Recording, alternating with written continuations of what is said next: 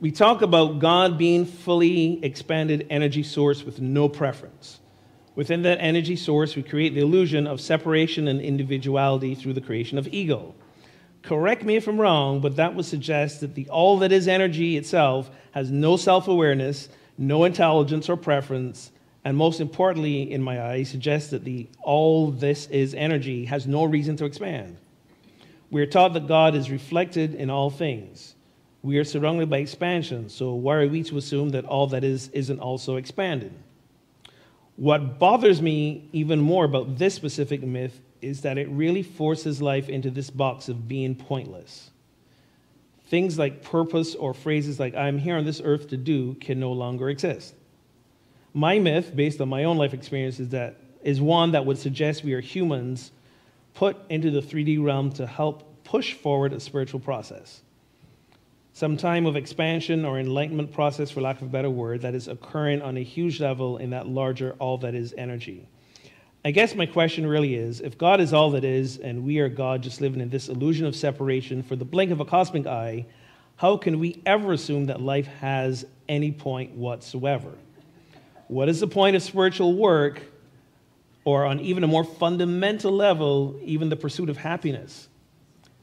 Doesn't matter if we are sad, happy, joyful, or murderers that took a turn. We have the same impact in a world shrouded by the myth that it, it has already expanded fully. I hope this question isn't too long. Maybe you should read it and paraphrase. No, I'm not going to par. I didn't paraphrase it because I think you needed to get the whole grasp of what this person was asking. So, related to this question was another one that I got, I think. It says, Last year you said God does not care about you. Would you be willing to have an open discussion about that with our community? Uh, so, short answer to that is yes, always. And I've had quite a few discussions with some of you individually about when I said that time I said that thing. God does not care about you. So let me revisit that and then tie it into the, lo- to the longer question. When I said that, if you recall, and if you don't, that's okay. Um, when I said God does not care about you, I said it to drive home the point that as, men, as long as many of us have been in New Thought and Unity and other uh, spiritual experiences, and as many of us have released the idea and let go the old religion idea of God being the judgmental old man in the sky, you know, we still sort of think of God as this personality Whereas in unity, unity teaches us, or first basic principle in unity um, is phrased many ways, but one is God is absolute good everywhere present. Another one is there's one power and one presence. Um, the Fillmores, the founder of Unity, Charles and Myrtle Fillmore, specifically said God is not person, God is presence. But when we use terminology and we say things like, God loves me, God wants this for me, God wanted to experience God's self, so God created us, we have just humanized God in some way. We have created God in our image as a being, even if it's not an old man in the sky, spirit. We still are putting qualities on it that are uniquely human qualities. How can all that is want anything? To want something, that implies you don't have it or you don't are not experience it in it. But if you're all that is, how can there be a lack of anything? One of the fundamental abundance teachings that we have is that there is no lack in God, and therefore, as basically the embodiment of divine, ultimately at the core of us, there is no lack either. So if ultimately there is no lack, because God is the presence of all that is, how can there be a want? How can there be a desire? Desire is a human emotion. Okay? So again, back to my disclaimer, this is just where I am now, based on unity teachings and you know my own exploration.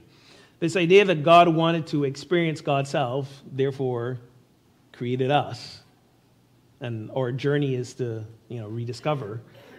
Um, for me, that is counter to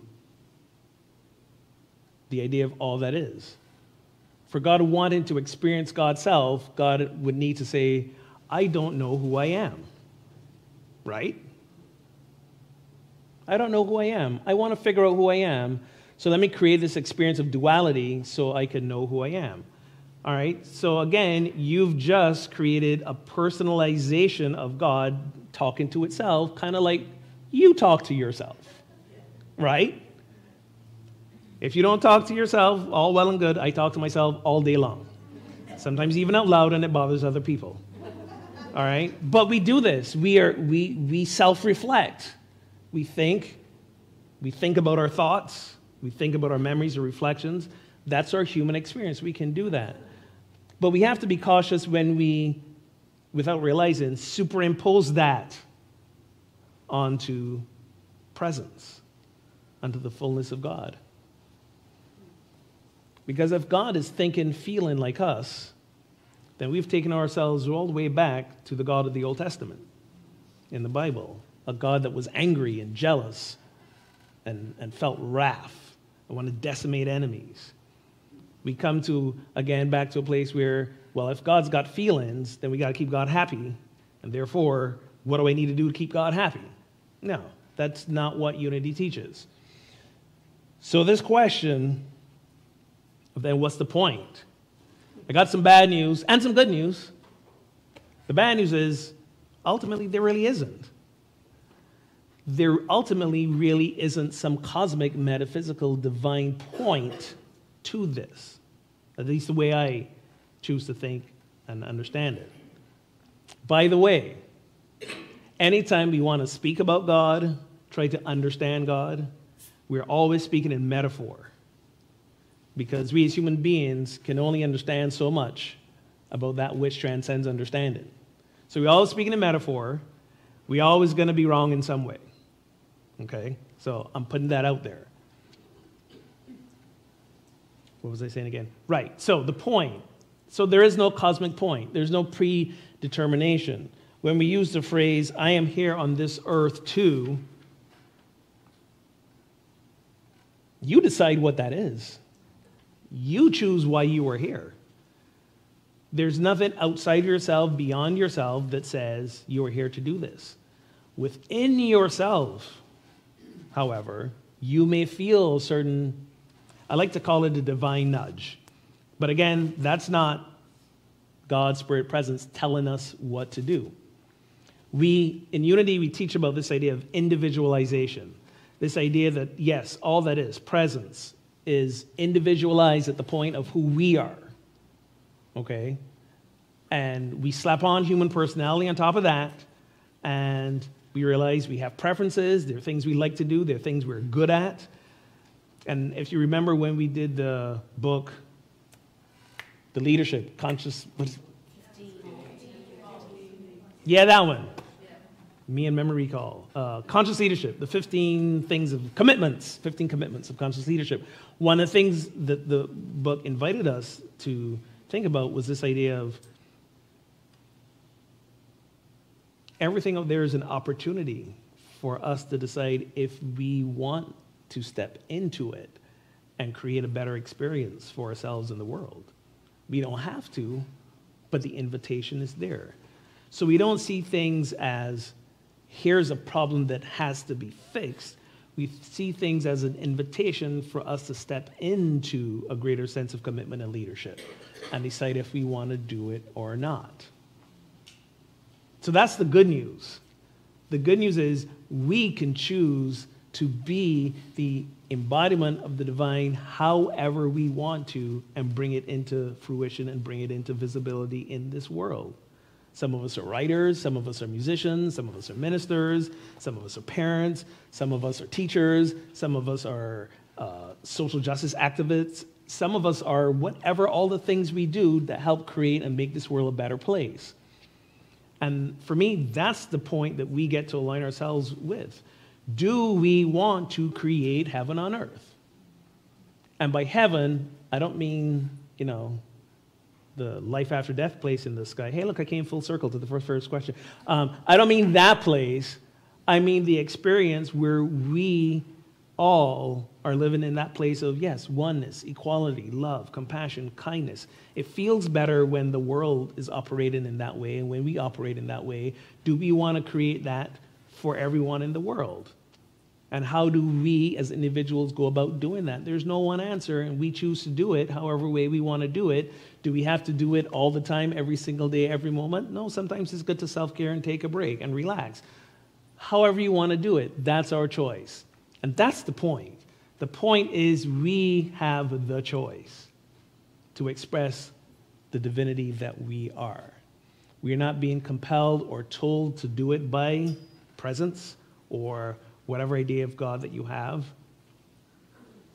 And there will be no consequences or punishment if you don't, other than the world is robbed of the greatness that you are.